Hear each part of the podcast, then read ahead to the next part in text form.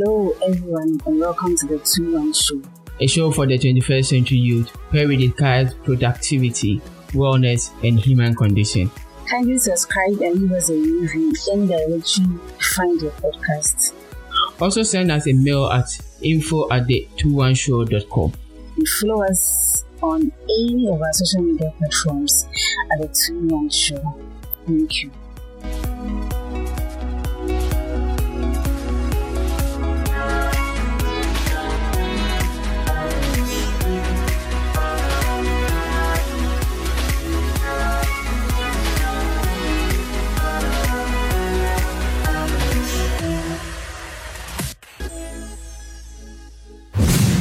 Hello, everybody. Welcome to the Two One Show, where we discuss productivity, wellness, and human condition, and many other things. My name is Benjamin Sopan. Here I'm, I'm here today with Teresa. Teresa Dambra.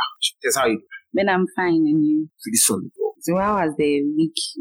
Oh, has been cool. We're in anticipation for the US elections. It's here, and those of us who are not US people, who are not mm-hmm. from the States, we're enjoying the whole uh, a lot of news come. I mean, just when we about starting our should a news bulletin that was saying the incumbent president, that's um, President Trump, has had two of his petitions denied by I think Georgia and another city. Wanted them to stop counting the votes, and Mm-hmm. I think he's he's been he's been denied. So that's just a bit of that's just a bit of um, info there if you have no um, idea on it. And it's 7 5 p.m. in Ghana now, and Assad now. Um, Vice President Joe Biden is leading Donald Trump by 264 cities to 240. I think when you get to 270, you eventually become the president. So, former Vice President Joe Biden is six votes away. My man, my man is one's a couple of votes short. He's 56 votes short. So, the best person wins. Sure. The best person. So, what are we talking about today? I'm talking about the youth in politics today. I actually have a lot of interest in this topic because for some time when I was a little younger, I was quite interested in politics so much. But as I was growing, I think maybe my interest changed or something. Oh, wow. So um, I'm actually anticipating for tonight, and then I know I'm going to enjoy this show, and maybe see if my interest for politics will rise again or something. So I'm really here to experience an amazing show tonight, and so if you're also listening to us, also be looking forward for an exciting show too. So, our first assignment is to make sure we reignite you with your passion to um, be in politics. So, if you are sending us a question or a contribution, let's let's let's target Teresa's desire to be in politics. So at least we can uh, we can have some real politics every week on the show. And of course, you, uh, I'm gonna have a, a, a minister on the show every week. Wow. that's, Sure, that's, sure. that's fine. Yes, so, That's fine. So um, it's a, it's an election year. mhm. I feel like I hear this all the time. You don't think about it, and it's four years after. It's an election year, but I feel like um, every year is an election year. Mhm. Every year is an election year because no matter when you say it's an election year, you are either voting for for something, maybe personally in your own life, or you are voting in community for an assemblyman, you are voting for as a delegate, you are voting for who becomes your next member of parliament. So I Mhm. feel like every year it's an election year, but um, no matter when you say that, when you say that, it's true. It's true because we're usually waiting for something else. So I know most of us, if you if you've been here for a while, you know our show is not our show is not a political show. Sure. Our show is not a political show. Those of us who've been here, who've been listening to us on the pod, if you've been listening to us on the live as well, you know we rarely talk about politics. But this year, since I, since it's quote unquote an election year, we felt, and then we also observed a couple of things that that, that runs through. Uh, last weekend, we had a massive float in Kumasi, and I, I wasn't part of the float, but I saw a couple of videos and I could see a lot of younger people going out there to to actually show who they support, and I feel I'm seeing this a lot as compared to the older days where you, you only talk about politics from what your, dad had said the day before or the evening before. Mhm. So I feel younger people are actually um, gradually getting in on this political game. So today we're going to discuss um, local, national, and international politics. I we started with the US elections where and stay stay tuned if, if there's any um, updates to you, I'm going to, I'm going to give. Since you are doing politics, might as well do all the kinds of politics that we have. So today we are discussing, as I said earlier, on local, national, and international. And we thought we should bring someone in to do that with us. So in a jiffy, we're going to have our guest on the show. But some of the things we talk about on the show today is, um, aside the youth in politics, obviously, is the outrage and divisive nature of our current political parties. Outrage and how divisive are. How we, are going to look at some of the comments and some of the things that divisiveness our political environment now. We're also going to look at um, the disarray and turmoil created by tribalism and tribalism and partisan politics. Mm-hmm. And we're going to do that today with today's guest, Mr. Noah Ephraim Tete Adam T. He is a podcaster and is the host of the ARC 365 which very soon we are going to be redirecting you guys to join us there. Myself, him, and a lot of other. There is going to be a guest on the show. so that's who we actually are speaking. So let's do this now. Hello, good evening, and welcome to the show, sir. Hello, Benjamin. Thank you for having me, and good evening to you and then your other panelists. Please, how are you doing? How are you doing? Well, I'm doing. I'm doing very well. I'm listening in earlier, I heard you talking about the U.S. elections. Mm-hmm. I'm also paying particular attention to it. Yes, so I'm doing well, but that is also keeping me um, a little emotional. But we are, we are, we are on it. Yeah, I hope you're also doing well. I'm doing pretty, pretty awesome. And thanks for, for being here. Sure. Thank you. Thank you for having me. Sure. All right. So, um, what, what's, what were your expectations for the, the, the elections or is going well? Is, are expectations going well? No, no, no, no. I'm, I'm a huge supporter of Trump. Um, really? so I'm, I'm a little disappointed. Yeah. Okay. Yeah. I can't wait. I can't wait for a friend of mine to grab you, grab you right now on the show. no, I love Trump for a different reason. Um, not not necessarily for who he is as a person. For us, for that, totally, I, I, I don't agree with some of his utterances and even his political posture. But then, um, as someone who believes in philosophy, sometimes I, I want to understand a person not just from what he does, but for the reason why he does some of the things he does. And mm-hmm. I think if you make an introspection into Trump's life, you understand some of the reasons why he acts the way he is. And if okay. we are to align that with his political mindset, you, you, you appreciate that as someone who sees only America and not the world at large, okay. you understand why he does some of the things he does. Okay, the Democrats are presumably portraying a more global idea, but Trump is more America centered.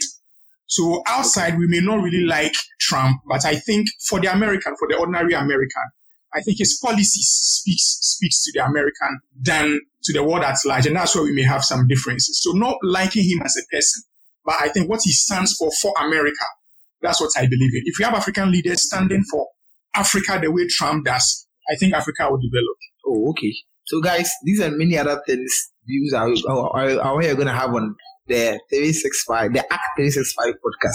So, you, you, all, you all should answer yeah, definitely. for this podcast. sure. Definitely. Um, so, um, let's look out a little bit about our politics. I feel we usually hear people say, look, I don't want to be political, but I feel politics, if you look at the root word of politics, which says the affairs of the people, I feel everything in this world is like it's politics. Or what do you think? That, that's my mindset about politics. You know, politics is people don't want to do politics because when we think of politics, we think of partisanship. Mm-hmm. Okay, but I like the fact that you began with the root meaning of the word politics. Mm-hmm. Now, currently, if we are tracing civilization of the world, we can trace almost everything about the world to the Greeks. Now, the Greeks had independent cities. And in those independent cities, they, they refer to those independent cities as polis, which is a city state.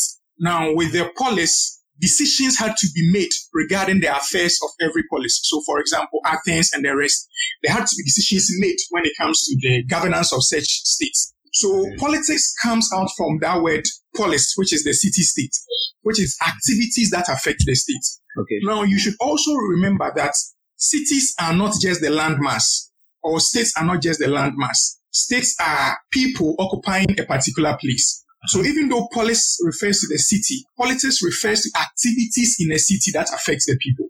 So what Okay. we must understand is that when we speak of politics, we are speaking of every decision or indecision that will affect you as an individual. Now, until we make understand that politics is about this, people will shy away from participating in politics. People will think about politics as being either NPP or CPP. And because of how it separates us, okay, how disagreements in politics separates us, it makes it unattractive to people who feel that I don't want to have qualms or issues with someone else, that I don't want to do politics. But we must break Okay. politics down to the ordinary person to understand. And politics is everything that affects you, from your freedom to speak, from your freedom to board a car to your workplace. All of these are affected by decisions, and all of these decisions fall in line with what we call politics. So we must see politics in that broader sphere and not just limited to partisanship. So it is partisanship which is not attractive to people, not politics per se. Just that we mix the two. Okay, because people feel like this thing is rather um, divisive than unifying us. Because if I'm Yeah. going to support one person and I'm going to lose um, my friends, I'm going to lose, um, let's say, the people I'm close to, then I might as well just not be objective. Yeah. You know, you see, it's a very interesting point. And most people, and I've heard a lot of very prominent politicians and even political philosophers talk about the fact that some of these divisions affect politics negatively, but I don't believe that. Mm-hmm. Politics itself is a matter of compromise and consensus to solve conflict in society. So Okay. politics itself is divisive and we must embrace that. We cannot shy away from the fact that politics is divisive. We all cannot agree to do one thing. For example, the, even within the NPP, within the NDC, there are different opinions when it comes to taking particular decisions. And that's all politics. You must understand that politics itself should be divisive. It should separate us. But the problem is when our separation puts us at polarized uh, positions so that we cannot reconcile our differences to push the state forward. We must, we must clearly come to the table with different opinions. Now, I think things should be done this way. I think things should be done this way. But then, if we are able to agree that, okay, even though I think it should be done this way, so far as the way that you are pushing makes more sense, then I should forget about my position and then join you. If you're able to agree on that level, then politics will be attractive. But we shouldn't shy away from the fact that we would we have different opinions when it comes to politics. That should be embraced. That should actually be embraced. So I think I think then we should come we should come with the mindset that look, um, there's always going to be someone who's challenging our ideas, but we need to come to a table Definitely. and check, um, compare our ideas and contrast them. Might even pick at one or two from them Exactly. that will change our whole um, idea. Yeah. Yeah, yeah, sure. Yeah. So now let's look at some That, of the that's, reasons. that's basically what we have to do. I think one reason I was even speaking to someone today, and one reason that we all agreed on was the fact that I think is people don't want to be political because they feel look the people in there are not showing let's say a religion I'm in I'm into. So it's more like when I join them, I'm rather um, promoting what they are doing at the detriment to what I'm supposed to believe in. Yeah. And, and that is also very crucial. And that's, that's something we must also embrace. Now, the problem we have is that when we think of politics, we are always thinking of the fact that people should think the way I think. Mhm. That's the problem. Now, politics, when it comes to choosing who to lead, and, and let me let me also emphasize that we must separate the two. Even though there is a point that the two will meet, politics is not only just about choosing leaders. Choosing leaders is just an aspect of politics. Okay. Now, if you look at our traditional system, um, if you look at before the advent of the Europeans, um, Africa had, or we in Ghana, we had our own political systems. We had our chiefs leading us. And these chiefs were not chosen through the ballot. Just a few people, or in some communities, just the queen mother, decide who should become the chief or the king. Okay. You get it? So choosing a leader is just an aspect of politics. Mm-hmm. Now, we must separate choosing a leader from the whole sphere of politics, or we shouldn't make choosing a leader to be all that politics is about. So that if someone thinks that for me, my reason for choosing someone to be a leader is because he's in the same church with me, you should not condemn it from your position. That to me, I think that is too unimportant in every society. And, and, and I'm very, very happy that the American election is bringing this out. Now, Sure. America has a high literacy rate than Ghana. Mhm. But look at the voting pattern in America. There are certain communities that are highly liberal. They vote Democrats. Are you going to say that those people are not educated? No. we must always understand that the reason why people make decisions when it comes to choosing their leaders will be different throughout the entire state. To someone, it will be how handsome the person who is running for the position is or how beautiful okay. the leader is. Person says that I want someone beautiful or handsome to represent me. I'm not saying that I'm not saying that is the best yardstick to choose a leader, but okay. that is the person's position. What we must do is to look for a way to inform such a person to look beyond beauty or handsomeness in choosing a leader. But if we sit back and just criticize the person, that person will remain in that state and choose his or her leader based on that. So what we must do is understand that everyone and his reason for choosing a leader. Okay. And we shouldn't be hypocritical about it. If my family member is running for office, there is a 90% chance I'll vote for that person than choosing someone else. Irrespective of their values. Irrespective of their values. I'm not saying I'll, I'll vote for that person, but I'm saying there is a high probability that I'll go with that person. Uh-huh. You get it? Yeah. Now, there should be a way for you to educate me, not through formal education, but through what you are bringing on board to attract me to shun my family member to choose you. Okay. But when we are not putting that across, and we are saying, as for this person, he's Ashanti, and I don't have to go and speak to him because he's definitely going to choose NPP, then don't get it wrong if that person chooses NPP. But that's the person's way of choosing a leader. That's how the person has been brought up. Okay. And I always say this human beings are a component of two things their biology and then their geography. Where a person is born and who a person is born to usually determines who the person is until the person is able to free himself from these obstacles through other things that will happen to him in life. That's his experience. So most of us are born in Christian families and we end up being Christian. But nobody challenges us that we should change our mind as to our religion. Nobody mm-hmm. tells us that, that, oh, leave, leave that. We, we barely hear that argument. And politics and religion are almost the same thing when it comes to how individuals make their choices. So until you're able to evangelize to someone to choose Islam over Christianity, person will not make that decision. It's the same way until you're able to evangelize to someone to use a different yardstick in choosing his leader, he will never change from what he already believes in. So we must okay. actually move towards that okay. in educating people to make decisions based on what you think are important values. Else people will stick to whatever that they believe in.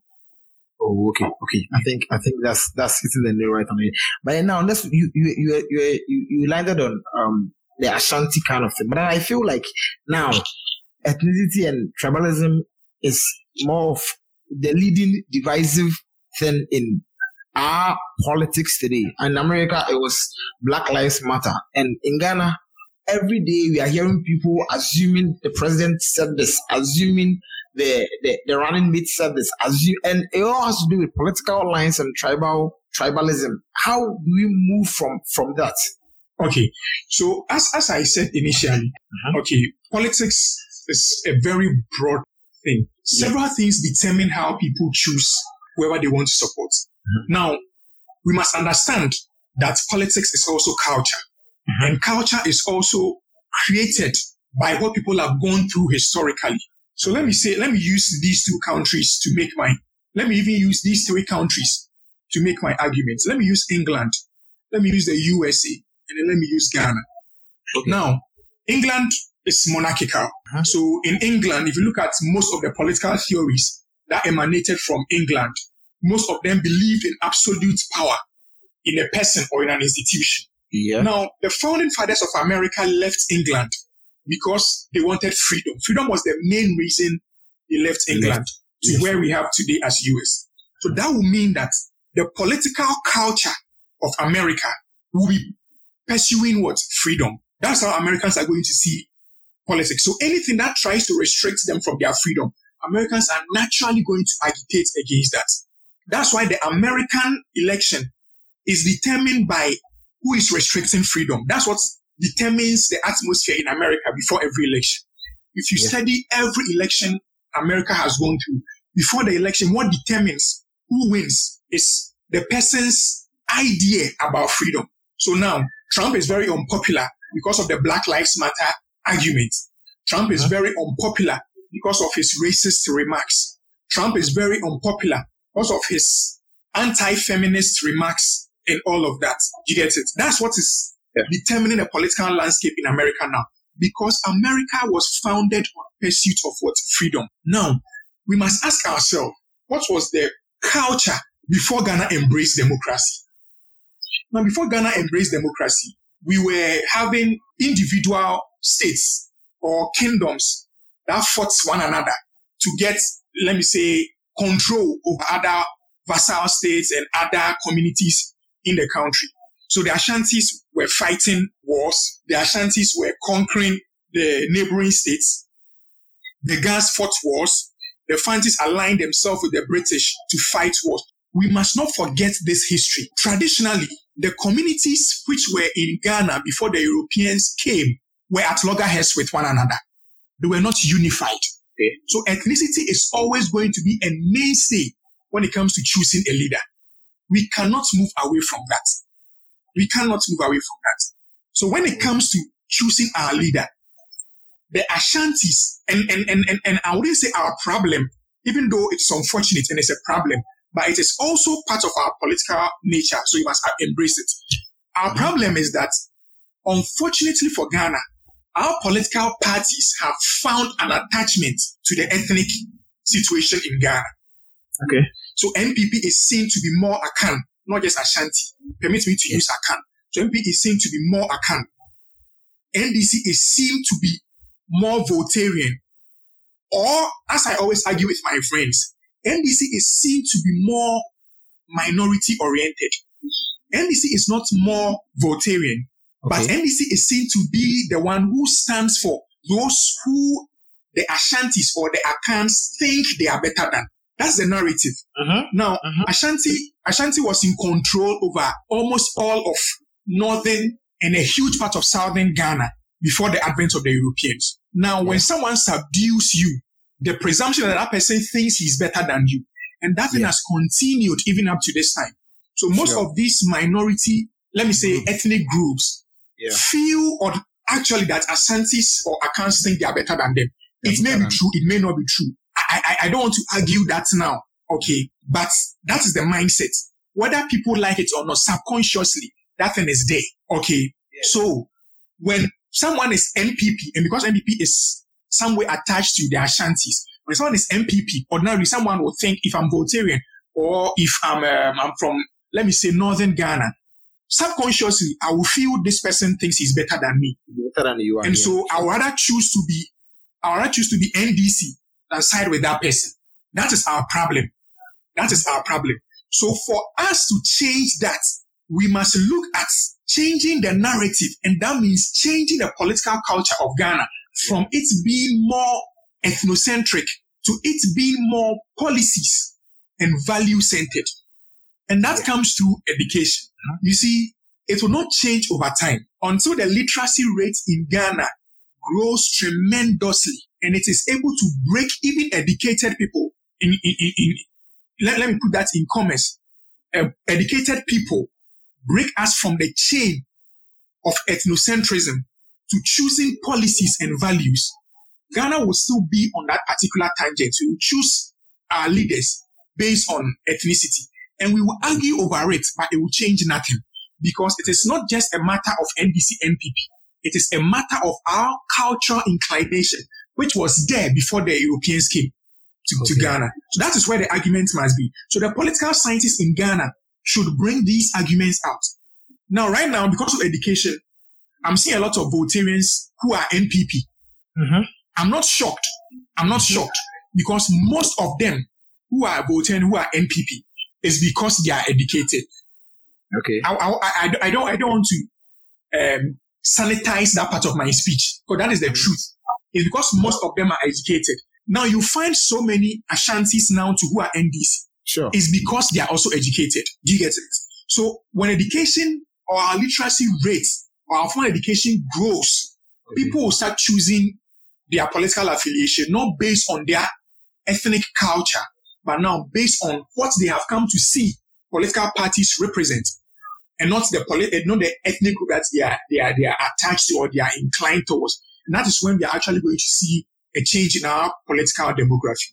Okay, sure. So I think basically we, we, we are saying that you need to actually um, have your values as a person, then find a party that you that aligns with your values, and not just because the party uh, is, is in support of your ethnic group or any other thing.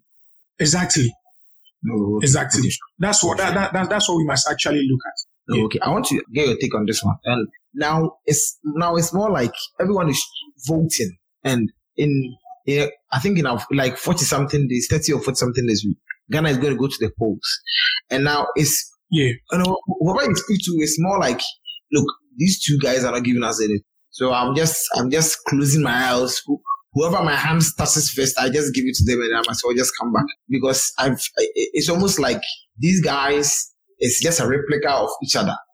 I mean, they're just replicating what they are doing and they're just giving flimsy excuses. Is there a need for a strong political party? Because if you, a strong third force, because now it's almost like it's just we know that um, I mean we, we are not there yet, but we know that after December seventh, it's either it's, it's either going to be um, NPP maintaining their seat or NDC coming to over- overtake them, and we know these guys down there are giving us 0.2 and 0.3 and 1.2. And do you think there's a need for a strong third force so that we, we, we can actually see people giving us what we really need? That, that, that, that's a very interesting question. The, the, the truth of the matter is that it is very possible for us to have a third strong political force. But if I'm going to be very honest with you, through my reading and then my research on political history in a lot of countries, it may happen in the next 70 years or the next 80 years. Now, the reason why I'm making that projection is this. As I stated earlier, unfortunately for us, our political parties are attached to the very thing that divided us culturally for a very long time. That's ethnicity. Okay. So if there is going to be a third political party, that political party must find another ethnic group that it is going to stand for. And that is almost impossible. Mm-hmm. Like a stronghold of And, and, and, and that is almost impossible. Now look at our political landscape. NPP can win an election in Ghana by winning just three regions. Uh-huh. NDC can NDC can win the remaining regions and still lose an election. That that, that should tell you something that our our ethnic inclination when it comes to politics is very strong because Ashanti region, Eastern region is heavily NPP and it's because of ethnicity. Okay. Volta region and the northern regions are heavily NDC. So if there is a political party entering, that political party, in my view, cannot take Ashanti and Eastern region. It will be very difficult. Okay. That political party may have to take the northern region, and that would not weaken the stronghold of NPP. That will weaken the stronghold of NDC. So that political party will be a force that will not be as strong as the NPP. And it will make NDC also not as strong as the NPP. So N- NPP will win Yeah. almost every election. It's just weakening one for one to just Exactly. Okay. Exactly.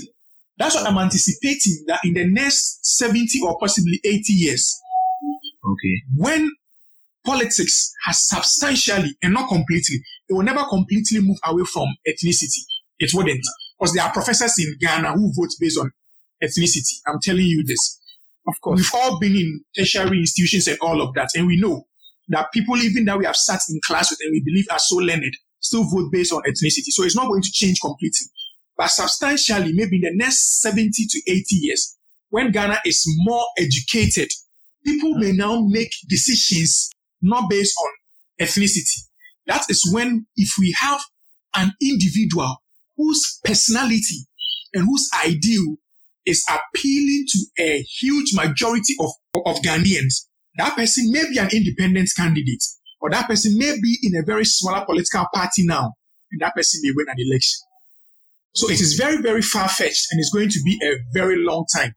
It's possible, but it is highly improbable in the in the shortest possible time. There's a question that um we we want to answer before we finally leave the the section, the first section, and the question says, if my values don't align with these two strong parties or any strong par- any two um, parties who are strong in any country. Is voting for a third a third party a wasted vote? It's not actually, but it also is. I always say this to my friends because choosing leaders, okay, it's, it's difficult for people who have not understood partisanship. Okay. Now, we make partisanship seem like it is destroying politics, but Uh-huh. partisanship is actually what holds politics. Okay. Now, if you ask, and I've done, I've done this survey, if you ask about 100 young Ghanaians, the political ideology of NPP and the political ideology of NDC or CPP, they wouldn't be able to tell you because we've not been able to educate ourselves as to the political ideologies of such parties. And these parties have also not been able to sell their ideology to us, unfortunately. So when I am choosing a, a person to vote for, I look at possibly what is in the NDC manifesto, what's in the NPP manifesto. And I say, well, I don't like what NPP is saying. I also don't like what NDC is saying. Then maybe let me choose CPP. That is where the problem is. Now, if you understand NDC's ideology and you compare it or you align it to their manifesto, it will tell you what, whether NDP, NDC will do what they say they will do or whether they wouldn't even do it. They are just saying it to, to, to just get the votes. That's what we must look at it from. Okay. Exactly. Now, when it comes to choosing the third party, you must convince yourself that that third party you are choosing, the reason you are choosing it is because you think it can win. If you think it can't win, then I will advise that you choose between NDC and NPP, the lesser evil, because that is when it will be what? A wasted ballot. Okay. Okay. But the reason why I, I also say that it will not also be a wasted ballot is that throughout political history, third parties have always been the resort to send a signal to the dominant political parties. Look, Okay. if in the next election, a third political party is able to amass 5% of the votes, it will send a signal to both NDC and NPP. And whoever wins will definitely look into how that third party was able to encroach on his vote in a particular way. So what Okay. has occurred in the, in, the, in, the, in the revolutions in France, even in the US over the years, and even now as it is happening, is that people who vote for third parties are people who are encouraged to do that, to inform the Democrats and the Republicans that certain ideas that they proffered in the time before the election did not sit down well with the people, and therefore they must what reassess their, their, their values. So, for instance, let, let, let me say this, this this thing which is very funny. If you're in a relationship with with with, with someone, uh, a guy or a lady, let's say a romantic relationship. Now, most people, um, I don't want to say ladies do that the most because I know a lot of guys also do that. But most people in relationships get close to someone else, okay, because the person they're in the relationship in may not be giving them the attention. Okay. And a lot of times they are not with the third party because they love the person. That's not the reason why they move to the third party. Sometimes they just want to send a signal to their, their lover, if I may put it that way. And if you are a lover and you see your partner moving towards someone else, the right thing to do is to ask yourself whether I'm doing something wrong that is pushing the person away. So ordinarily, that's how political, let me say political promiscuity is seen. Okay. In, in um, among people who are more connected to a political ideology, they flirt with a third party only to send signal or primarily to send signal to their political spouse as to what they are doing wrong in a, in a, in a particular dispensation. So that is what we Ghanaians are going to use the PNCs, the CPPs, and the rest for in the next 10 or 15 years. Mm. Most Ghanaians are going to choose CPP to tell NDC and NPP that if you don't change your ways, you have another option. But it will not really be that majority of them are going to choose the PNCs and then the CPP. So if you are a person who is choosing to vote for that third party, this will definitely be one of your reasons. So you should weigh it. It's a wasted vote if you go there because they will definitely not win. I don't want to mince words. But it will help you send a signal to the main political parties that if they don't sit up, there is a possibility that we will go for this third political way. Okay, okay. I think my, my, my petty answer to the question is also also just basically what you're saying. And and I link uh, I was telling Teresa this morning that if I ever went to a restaurant and all they had was two items on the menu, I was and I didn't like any of them, I would just walk out. So if you want actually change um what you what you don't like, it's either you I I, I strongly believe that I rather vote for the person and let the person know I don't like this. I just voted for you. So if you don't change, then next time you're not going to get my vote. So it's either yeah. you it's either you don't vote to show a signal that you don't like I don't like the two men I don't like the two items on the menu. Or you leave the restaurant for the restaurant owner to know that look, I'm losing profits because of just just two items on the menu. So I think it goes both ways. There's no sorry, it's it comes down to you what you really want yeah. to do. Yeah. yeah. Sure. And, and then based on what based on what mm-hmm. you just said, let me let me just say this thing shortly. Now okay. you see, one also one problem I've also seen about the Ghanaian political um, landscape, if I put it that way, is that when it comes to Ghana, elections are just to gather votes. So elections only speak as to who we want to be president or who want to be a parliamentarian, and that's all. Now, if you mm-hmm. follow the American politics, it is used to also gauge people's perception about very pertinent social issues. So if you look at certain states, they are not just voting for Trump and Biden. They are voting for whether to accept um, LGBT rights, um, abortion rights, and all of those stuff. Yeah, sure. Now, if our if our collection of votes is also used to collect some of these data, we will be able to measure the political landscape very well. And that will let political parties take very good decisions when they win their mandates. Okay. Because you're not able to tell the political parties the reason why people voted for them. They always think that this is my stronghold and they'll definitely vote for me. Course, now, Volta region walked away from NDC in the last election. If you look at the turnout, most of yeah. them didn't vote. It uh-huh. said, why didn't they vote for NPP? But they just stuck with NDC and they, they just decided not to vote. Yeah. Yeah. That, that should tell us something that between NDC and NPP, there was a strong NDC affiliation to the Voltarians that it was either NDC or no one else. So if it's not NDC, I'm not choosing anyone. So mm-hmm. if we had gathered data and they decide not to vote for the persons, they may have voted on something. So why didn't they vote for any of them? Eh, why didn't they vote for NDC? Then they may have said that, well, we did not like what Mahama did on this, this, this, this, and that. Then it will inform NDC that, okay, then this is what we can do to get our people back. Then people also know, oh, okay, then in Volta region, this is what we can do to get them to, to maybe move from just only sticking the NDC and then choosing us. So just like you rightly said, when you go to a restaurant and there are just two things on the menu and you don't like, you have two options. Either you walk out and say nothing, or you tell the person that if you're able to put this on the menu, I may actually what stay and then eat from the place. But if you're able to use elections to also gather this data, it's also going to help voters in choosing who they actually want to vote for. Oh, okay, okay. I think that's that's pretty solid, and um, the answer to the question is is, is also solid. So, no, on to the second question. I want, us to look at um, ideas people have in money politics before we come to the youth in politics. Now, um, I think one reason why people are really disinterested in, especially due to political parties that have had opportunity to see, is the fact that they they spend a lot on trivial things. Let's let's assume the amount involved in picking um, your nomination forms or whatever it is before you before you become the president. It could feed people, especially in these times of Corona COVID nineteen. But we are spending it on on on sheets, a couple of sheets that, so, and then uh, Teresa even says these guys are not going to win. So why do they actually go there and then pick it anyway?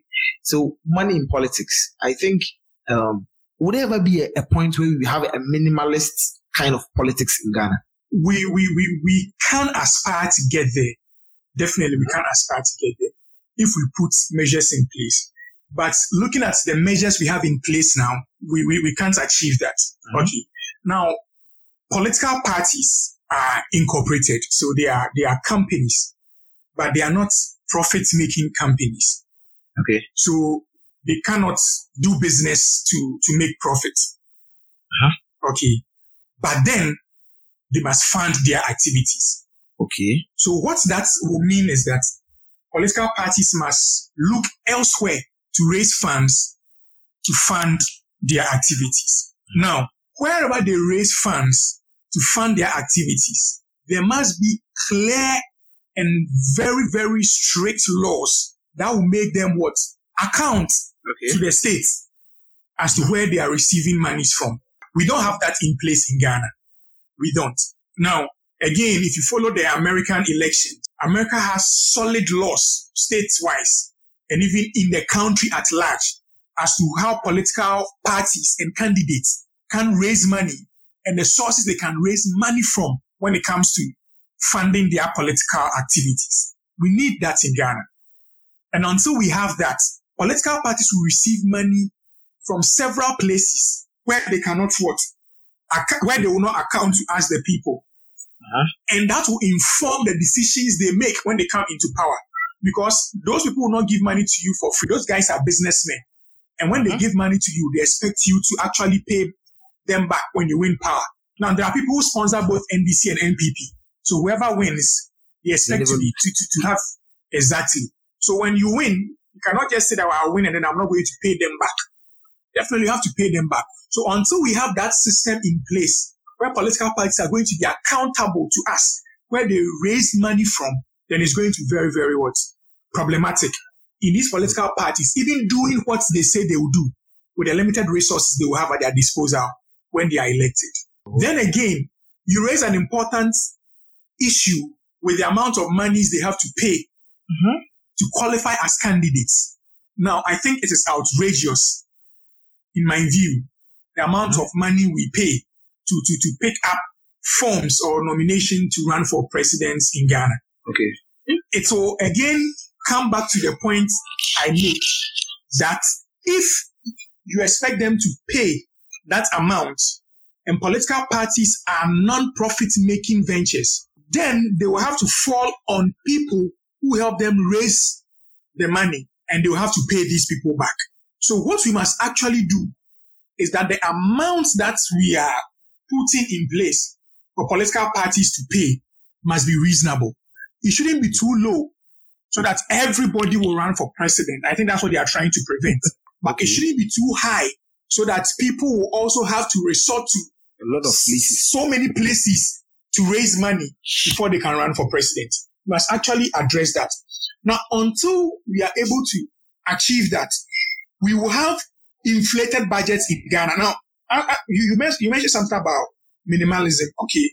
Mhm. In Ghana, I make this argument that what we actually spend on our needs uh, is actually a very minimalist budget. But Okay. these budgets are to be bloated to pay political debts.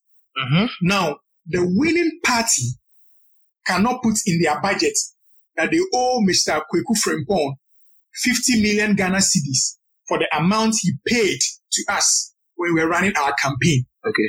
So then, if we need 50,000, if we need 50 million to construct the Accra, um, Nsawam or Accra Suhum Road, we have to give that contract to the same Mr. Kweku Frimpong and Mhm. pay him a hundred million dollars for him to use 50 million to construct the road, which is the actual amount we need, and use the remaining 50 million To clear the debt. offset the debt that we owe him. Okay. So Ghana is actually, in theory, we are practicing a minimalist regime, but we are spending because of the lack of financial structures to check political money raising and then political party what expenditure. Until we're able to put laws in place, we can never beat this particular conundrum. Oh, okay. So I, I, I, and I feel I'm not, I'm the kind of person that's a regulations guy. I, I will break every rule that exists. It doesn't matter what rule it is. But I feel then there need to be regulations or let's say money, a cuts, a cuts as to how much money you need for your elections because it's almost as if every incumbent has flashy stuff for their campaign. Yeah. I don't know. Every No, so Ah, please go ahead. So, so, so the idea, the idea is not really to regulate the amount of money they can raise. Uh-huh. I personally also do not believe in that.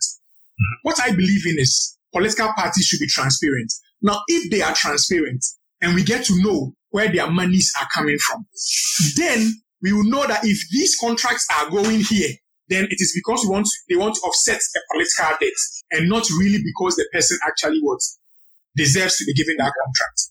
Okay. So that's what we must, that's what I'm, I'm, I'm saying we should check. So for instance, um, one person pays a political party 500 million Ghana cedis to run, and that person is given a huge contract. We have to ask ourselves, why is that person being given that contract? And you see, people argue that, oh, well, maybe the person is competent. You see, Mhm. in every democracy, ethics is as important as law. Okay. So, a person who has funded a political party should in no way be given a political contract. It shouldn't happen. Now, someone will say that why should why should we prevent a person from if he's competent? Why should we prevent him from doing that? The problem is what it's what encourages. What it will encourage is that it will lead rich businessmen to invest in political parties to reap from power, which should not be encouraged in any political dispensation. So what we should do is that political parties should disclose where they are raising their funds from, who actually is paying, which organization is supporting them. And these things should be public knowledge. There should be information that will be disclosed to the public. So you know persons who sponsored this political party's what campaign. Okay. Out in the in the in the developed world, they do fundraising. Someone donates two thousand Ghana cedis. Um, sorry, two thousand dollars. Someone five thousand dollars. Someone ten thousand dollars.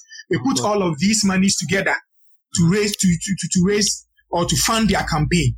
That's what we should encourage in Ghana. Not necessarily to put a cap on what they are doing, but to ensure transparency. And that's what's going to help us monitor people who are giving contracts and even the amount of money spent on, on, on, on, these contracts.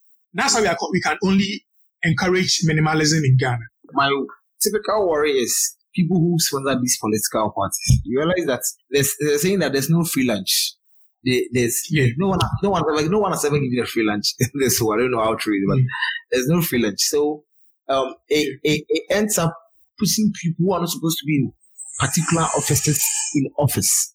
And I think that's where that's where we, we have um, square pegs in, in, in round holes. There are people who have never written application letters in jobs who they know they can't really function well or can't function better. And still they are there because, I mean, there's one person who knows someone who gave a quantum amount of money to a, a, political party. And I think um, that's, that's, that's one thing that we need to really, really look at. Yeah, definitely. Definitely. We need, we need to look at that. You see, and, and one, one thing that we need to also understand is that giving positions and some benefits to people who have helped me, uh, it's not something we can change. Uh-huh. It's not something that we can, we can totally eradicate in politics because politics is also hinged on trust and loyalty.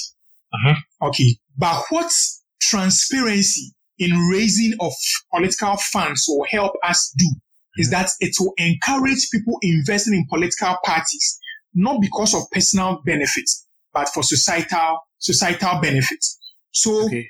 if again, if you look at the developed world, people who believe in funding abortion, pro-abortion laws, fund political parties which believe in that ideology. Okay. Now, if political parties are transparent, that's what we will see. So you will find a group which may call itself um, Greater Accra Pro LGBT um, Association. And if they believe a political party is inclined to passing laws that will encourage LGBT, they will raise money to support that political party. Okay. Now, if that political party wins, and that political party wants to send a bill to parliament, that political party may look at that particular organization and choose two or three people from them to lead maybe the drafting of the bill, to lead the sponsoring of the bill, and all of that for the bill to get to parliament. So here we will see transparency in the doing all of the all of these things. We must understand that whenever something is shrouded in secrecy, even if it is being done in good faith, it raises doubts in, the in the public um, public opinion or the public domain. So we must always have that in mind. If we encourage transparency in the way political parties raise funds, it will be immaterial who they actually appoint into political space. It wouldn't really matter. The only time it will matter is if the person they are appointing is not competent. And as for that, you do not need that political party which is making the appointment to think twice about it. Trust me. The people we need to speak against it will be you and I and opposition parties. That's why we need a very strong opposition party. We need very strong CSOs and we need a very strong um, civil activism group in the country to keep governments on their toes to do the right thing. If Akufo-Addo is appointing people from his family to be to be in positions, ordinarily that's what everybody who is appointed or who is chosen will do because he trusts those people to do a good job. If we think it is wrong, we must keep Akufo-Addo on his toes. But this something that does not sit well with, the, with, with, with, us, and therefore look at it and then change it. Okay. You get it? Until we get to that particular point, this thing will continue. NDC will win and they will also choose or appoint families yeah. or friends to each. Exactly. So we should make polit- uh, raising of political funds transparent and we should, we the people in the country should keep the political parties on their toes when it comes to choosing people. Okay. Yeah. Okay. I'm gonna come back to that, but um, there's a question. Is Ghana really ride for multi-party politics? That that that that's that's an interesting question. But yes, I'll say yes. Okay. Now people people think, and I've also held that view for a very long time, that um, democracy in a way which is multi-partisan is not helping Ghana. I, I held that view for a very long time, but now I've shed off that view. I had that view till I watched the Trump um, Biden debate, and I, I had to just. Yeah, yeah. If, if, if you look at our political culture before democracy, you realize that even choosing of our chiefs was in itself multi-partisan. There is no community in Ghana where chiefs were chosen by one person. There is no community in Ghana. Even though it was not a popular vote, there were uh-huh. still few people who were given the mandate to decide on what to, on who to choose. And among these people, it was usually a majority decision. So there may be five elders who will sit to choose, including maybe the queen mother. And out of the five, three will choose Openyi Kwesi, this, this, and then that means Openyi Kwesi will be the elected what or the nominated chief. So okay.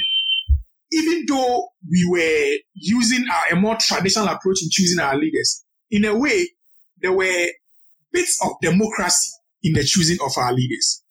Now, and there was a bit of multi-partisanship in the choosing our leaders. Now, the problem with not having multi-party democracy is that it will lead to an autocratic regime. Mm-hmm. Now, no matter how much a person is as a saint, power corrupts. Where power is Absolutely. Where power is centered in one person, the person may have the noblest of all intentions, but there is a possibility or there is a high possibility that person will take decisions which are not of the interest of the people. Now, Aristotle said something which is very, very interesting. And I think it was backed by St. Thomas Aquinas, his book when was theorizing about the politics of the state, where he said that in every society, what, what he, call, he calls that a community. In a community, there are people with different aspirations, but they come together to choose a communal aspiration. Okay. Okay. Now, there will be a point where what they want to pursue individually will conflict. Okay. That is when we need leaders to settle this conflict. Oliver Wendell Holmes puts it very well when he says that your right to swing your fist ends where another man's nose begins. So in your pursuit, in your pursuit of your interest, there will be a point that if we allow you to go on, it may affect other person's rights. So we need leaders. Now, these leaders owe a duty to be accountable to the people. Okay. Now, what multi-party democracy does is that it makes parties accountable to the community so that if power is given to you and you are not doing what we want, we will take you off and put someone else in your place. Now, if okay. power is, is left in one particular person and there is one political party in Ghana, that political ideology is what is going to shape Ghana for the rest of our lives. And society changes over the course of time.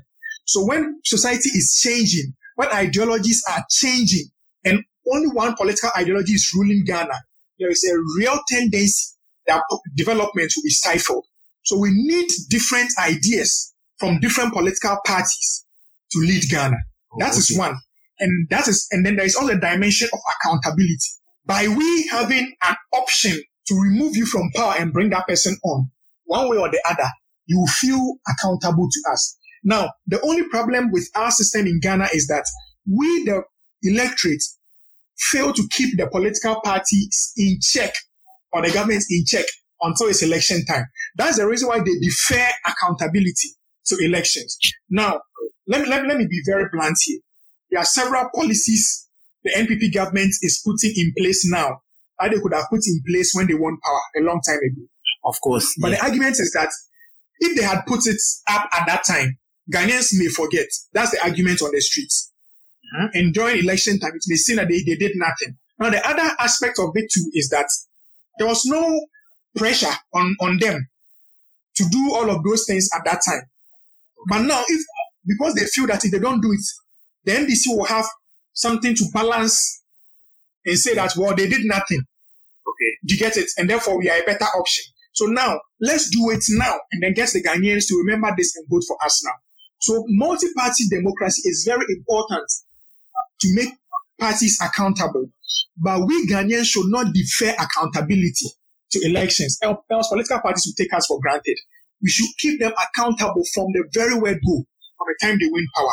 That's what we should actually be doing. So we cannot, we can never, we should never actually choose to want a one party system. Nkrumah in, in the 1960s demonstrated that we should never actually vouch for that. What Nkrumah did during the 1960s is true. Nkrumah had a very good understanding uh, of our political landscape and had very good policies and intentions. But because of one political party system that he declared with the CPP, let's look at how he abused power and the rights of the people. You should never ever actually vouch for that. You should never actually vouch for. That. Oh, okay, okay, sure. So I think um what what um um Noah is saying just fits right into. I, I agree with him in practice and, and in theory because if it's going to be a one party thing, let's look at um, Cote d'Ivoire. Even though it's a multi party thing, we we in Ghana still see it as a one party thing. So imagine if we were yeah. a, a, a one party. I mean, you would just be hearing gunshots everywhere because. So I, I, I believe multi multi party system. And, and, and if you, let, let, let me say let me say this now, one, one reason why Ghana has been peaceful uh-huh. over the years is because of multi-party democracy. Now, a, country which is divided on religious lines, uh-huh. divided when it comes to political lines, uh-huh.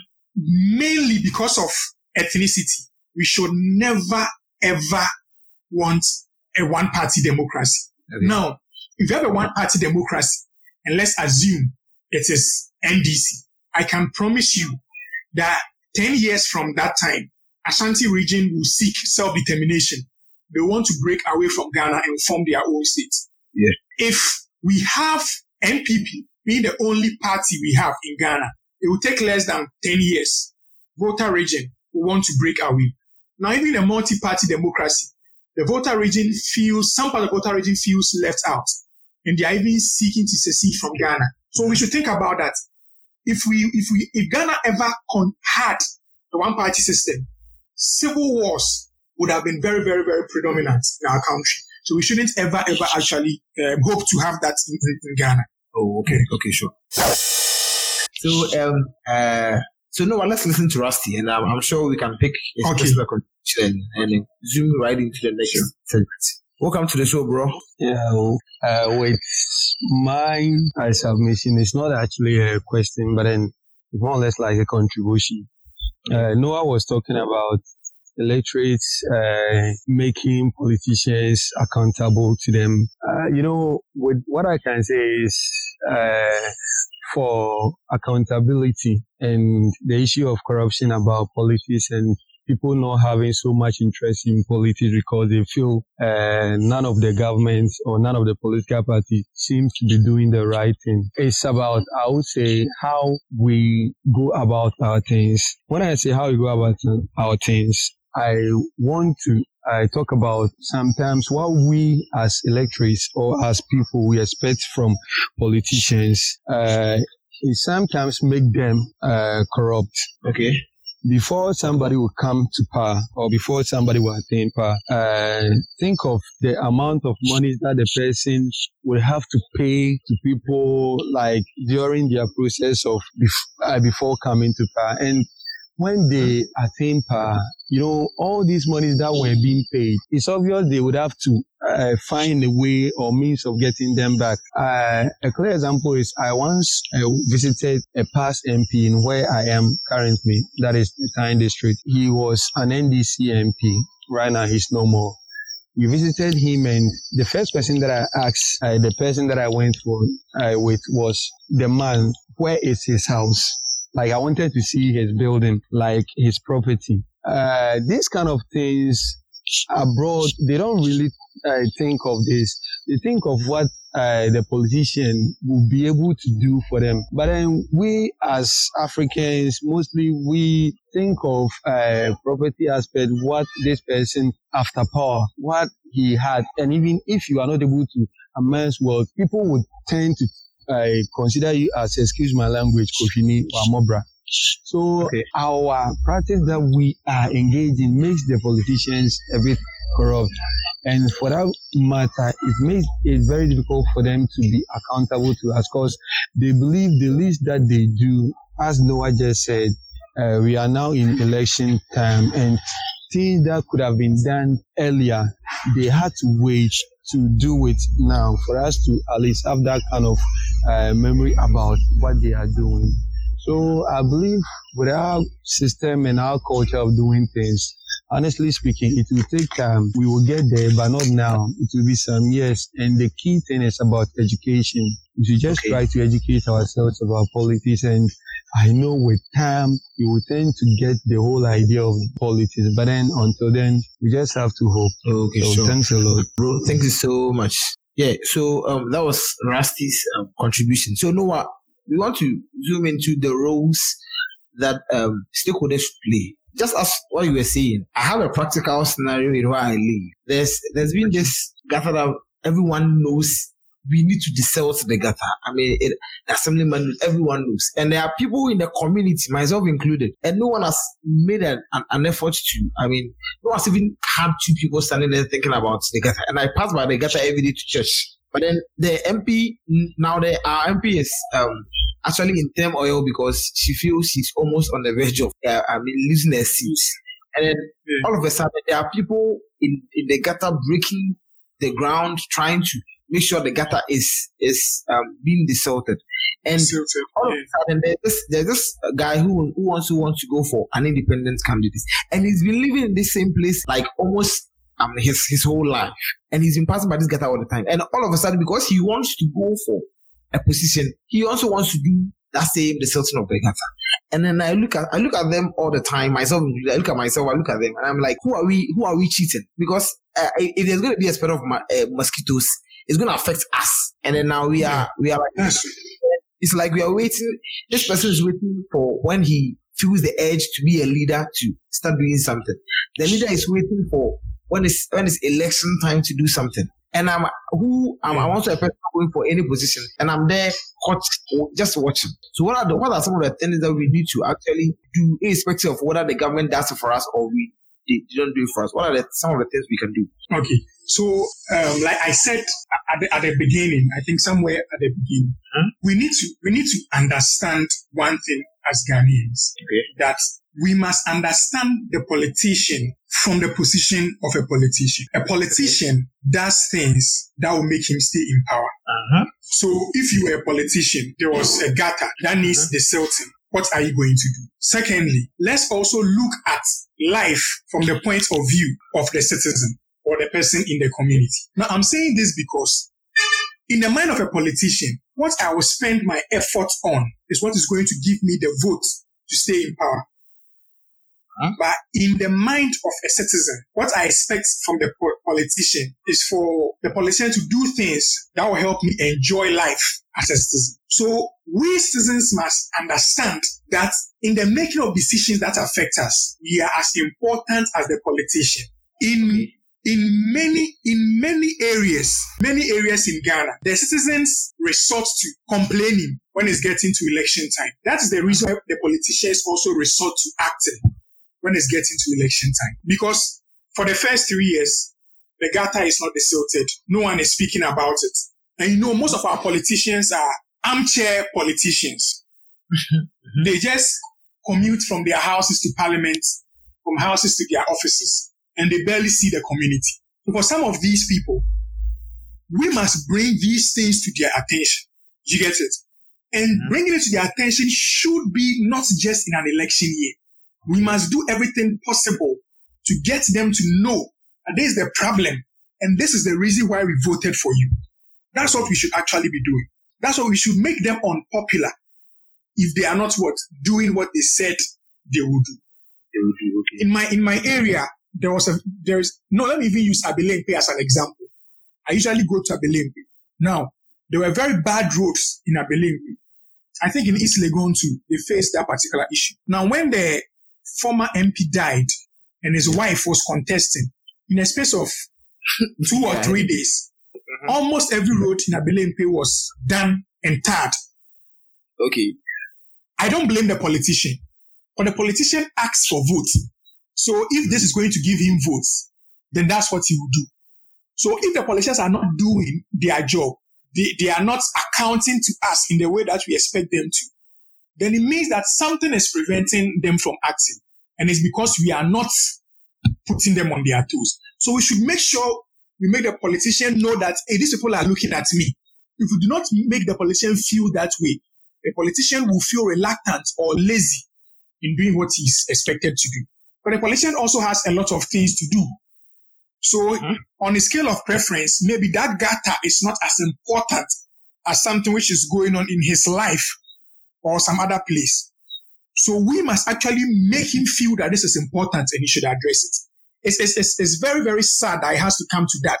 But individuals must also understand that we have a very important role to play in politics. And it does not end when we vote. After voting, we have a duty to ensure that our politicians actually work. Until we do that, we will continually see some of these things around.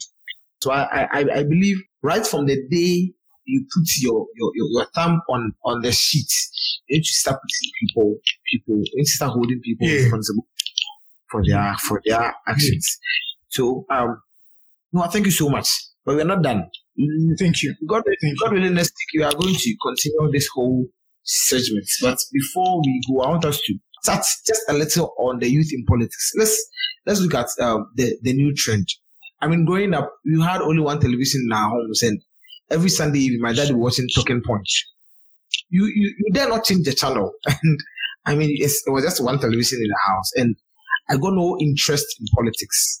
But now you realize, you see how the youth are in politics, and then that, now there are some youth in politics who know better than their, their daddies and their mummies. Do you think it's, it's a new yeah. wave or, or, or, you think it's just, oh, come on, these people are not doing anything. Let's just jump in and also, I mean, benefit from it. So it's, it's, it's, it's actually both. Okay. It's actually both. Um, I, for one, I always tell people that if there is any person who is going into politics and he does not have a personal benefit, I will never vote for him. I will never vote for anybody who is who wants to lead and does not have any personal benefits in leading. That's his only reason for leading is to mm-hmm. be of service to the community. I won't trust mm-hmm. such a mm-hmm. person.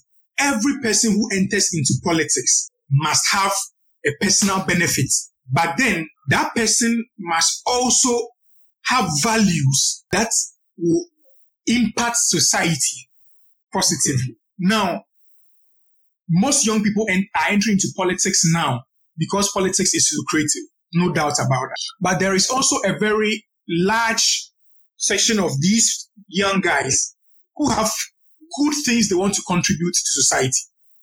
So it's a balancing act. There are some whose sole purpose for entering into politics is to is to make money.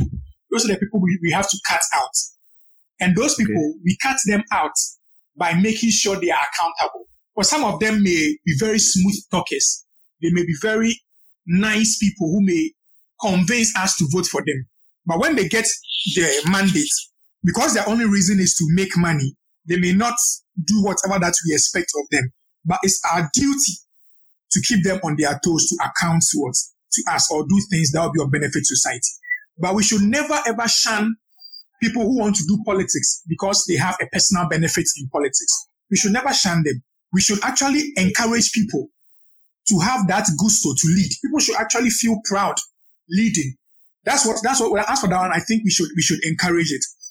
Okay. Now, politics is very appealing to young people mm-hmm. because, um, right now, because of education also. Now, education has made people aware of themselves mm-hmm. and being aware of yourself shows you your abilities and the things you can do. And whenever a person gets to know his abilities and what he can do, automatically that person will feel a need to place that ability at the doorsteps of his neighbor or of his community. And putting your abilities at the doorstep of your neighbor or your community is leadership. And that's why a lot of young people now who have gone to school, who are now great thinkers, or who are entrepreneurs now feel that, oh, then I have to, I want to help my community. And to help your community, you need power. And the biggest avenue for you to have power is politics. That's the reason why most young people are entering into politics. That's the main reason. So politics is lucrative to young people because most young people feel that now they are self-aware and they have something to contribute to society.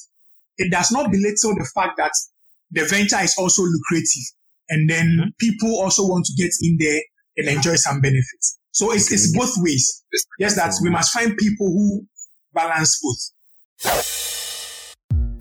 So that is it for this week's episode. I hope you got much value from it as we did here. If you did, kindly leave us a five star rating everywhere you get your podcast. It helps the show get to more people as possible. And also follow us on any of our social media pages at the Two on Show. Thank you so much, and I'll see you in the next episode.